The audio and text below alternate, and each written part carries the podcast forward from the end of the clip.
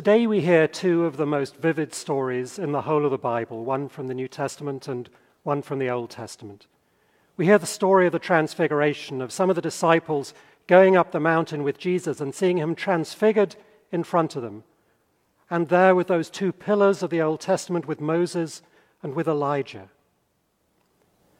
This comes as the reading starts, as it says at the beginning, six days after another important exchange between Jesus and the disciples. Jesus says to the disciples, Who do people say that I am? And the disciples say, Some say you're the prophets, some say Elijah. And he says, But who do you say that I am? And Peter says, You are the Messiah. And Jesus says, Blessed are you, Peter. I will build the church on this rock. And so it's Peter and the others who go up the mountain with Jesus just six days after this. And there is this revelation, this unveiling of Jesus in front of them. It's not that Jesus ceases to be human, Jesus is the incarnation, he is fully human. But it also shows to the disciples, for perhaps the first time, his full divinity. He is both fully man and fully God. And this is the last of the revelations, the last of the unveilings, which starts with the Epiphany, with the wise men, goes through the baptism in the Jordan. And here on the mountain, we see the transfiguration. But we also have another story which links through that. Who do people say that I am? Well, some say you're Elijah. Why do they say Elijah? Elijah was undoubtedly one of the greatest of the Old Testament prophets, one of the true defenders of God. If you read the whole of the story in 1 Kings as well as 2 Kings, here is the man who pulled down fire on the priests of Baal. Who is the man, here is the man who stood up to Ahab and Jezebel. Here is the man who stood up when Naboth was murdered and his vineyard stolen. Here is the man who went into the wilderness and was fed by God who had ravens bring him food. And here was the man who God revealed himself to when he was up in the mountains in the rock, not in the earthquake, not in the fire, not in the wind, but in that still small voice of calm. This was Elijah who stayed faithful to God, who stayed true to God throughout his life. And the, the, the, most important, one of the most important things about Elijah is what happens in here in this reading. Elijah does not die. Elijah is swept up into heaven, or as one, another translation says, something like heaven. One of only two people in the Old Testament to whom this happens. Elijah is swept up, and we hear Elisha, his successor, saying, The chariots of Israel and horsemen. It's hard not to be swept up in both of these stories. They are amazing, they are incredible, they are awesome but they're also big. And they're also somewhat unattainable. Unattainable for us as human beings. What can we as mere mortals do? Are we going to go to the mountaintop and see our Lord transfigured? Are we going to see someone swept up by chariots and horsemen up into heaven? No, I don't think so. And yet we have to live our lives as faithful people, and there is this gap sometimes between the stories that we hear, the stories that we read, and the lives that we live. And this is an issue with much of trying to live out the teachings that we read in the Bible. We read the Beatitudes, we read the Sermon on the Mount, and we think, how can I do that? I want to focus on another story to try to tie all of this together a little bit. In his last week in Jerusalem, going into Jerusalem one day, Jesus is walking by the roadside with the disciples. And he feels hungry, and he sees a fig tree in full leaf. And he goes over to the fig tree to look for figs, but there's nothing there, just leaves. And so he curses the fig tree, and it withers in front of him. And the disciples say, How did you do that? How did you do that? And he said, you just need to have faith. I tell you, if you have faith, you could tell that mountain to pick itself up and to be thrown into the sea. the faith that moves mountains.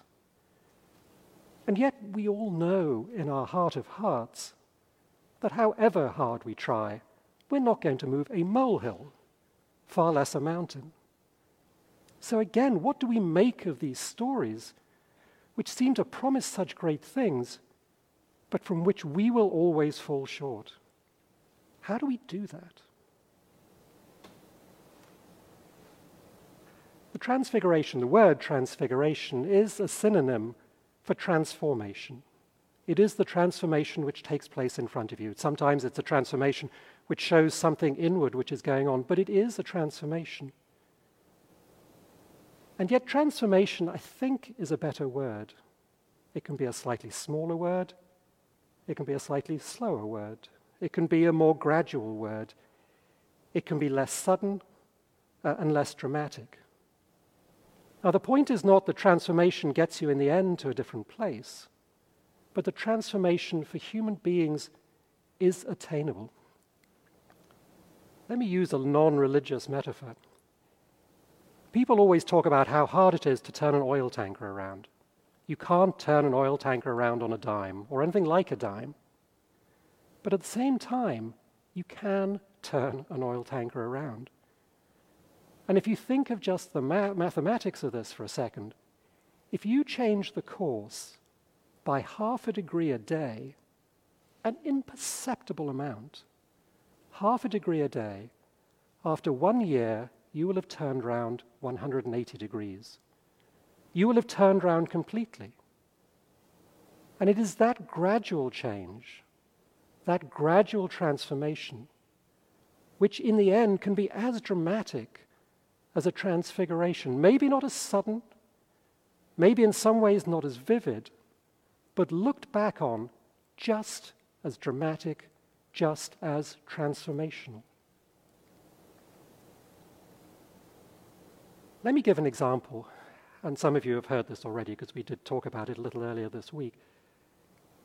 In the Sacred Ground course that many of us have been engaged in, looking at faith and race and where we stand in that, and particularly where, as white people, we stand in that. We have been talking about the possibilities of transformation, about the possibilities of inward transformation for ourselves, but also transformation for us as a community, as the community of St. John's, and what that transformation might then spread out from this community into broader places. When we were talking, when some of us were talking about this, a couple of the people said, slightly worried, I think, I haven't found this transformational. I haven't found it transformational. And I think it comes back to this idea again, which is we face when we look at the transfiguration, when we look at the story of Elijah, that we expect too much of ourselves. We expect this to be sudden and dramatic. We expect, like almost like St. Paul was, to be hit by this light on the road to Damascus and for everything to change. And yet, that may not be how transformation works. It can be, to be sure, but it may not be. It may be slower. And so, I want to give an example, looking at sacred ground and particularly looking at myself, about how I think this transformation might work, how this half a degree a day might be achieved.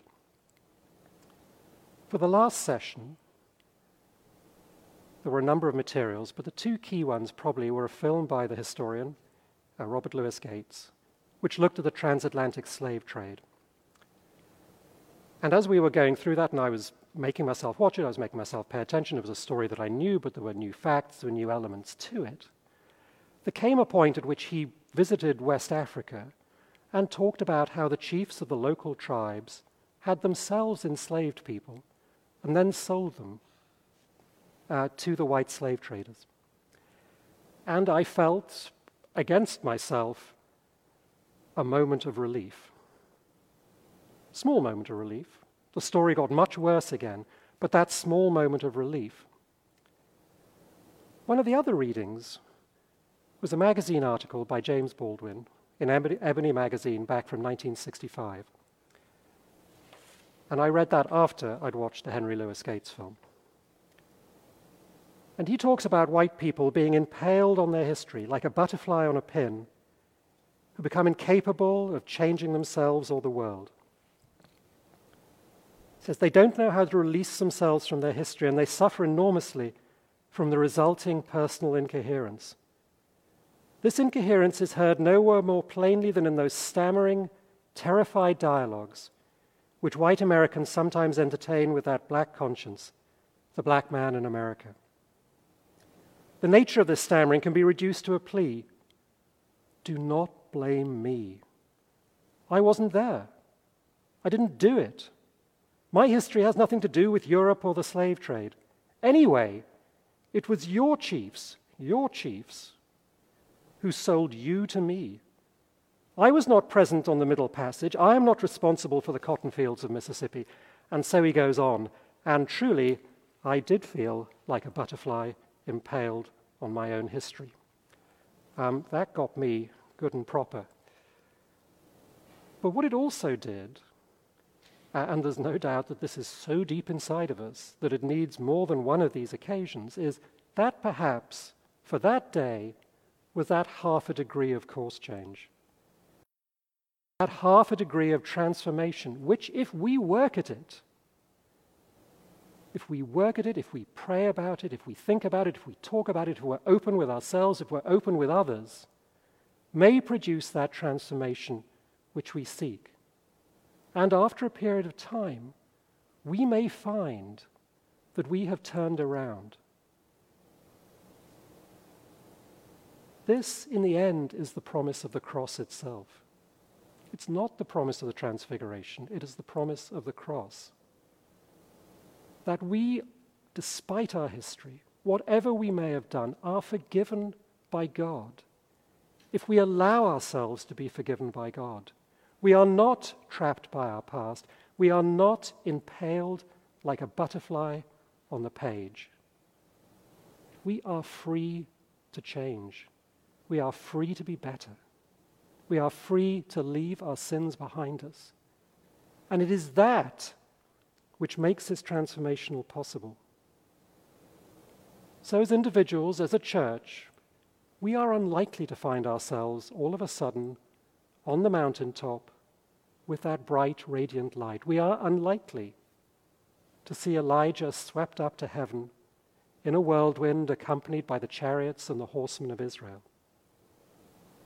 But at the same time, to go back to that other Bible story, it may well be that after this period of time, we individually and we as a church, looking back on it, realize that with God's help, our faith, in fact, has begun to move that mountain of bigotry and racism out of our way, out of the way of our society, and into the sea.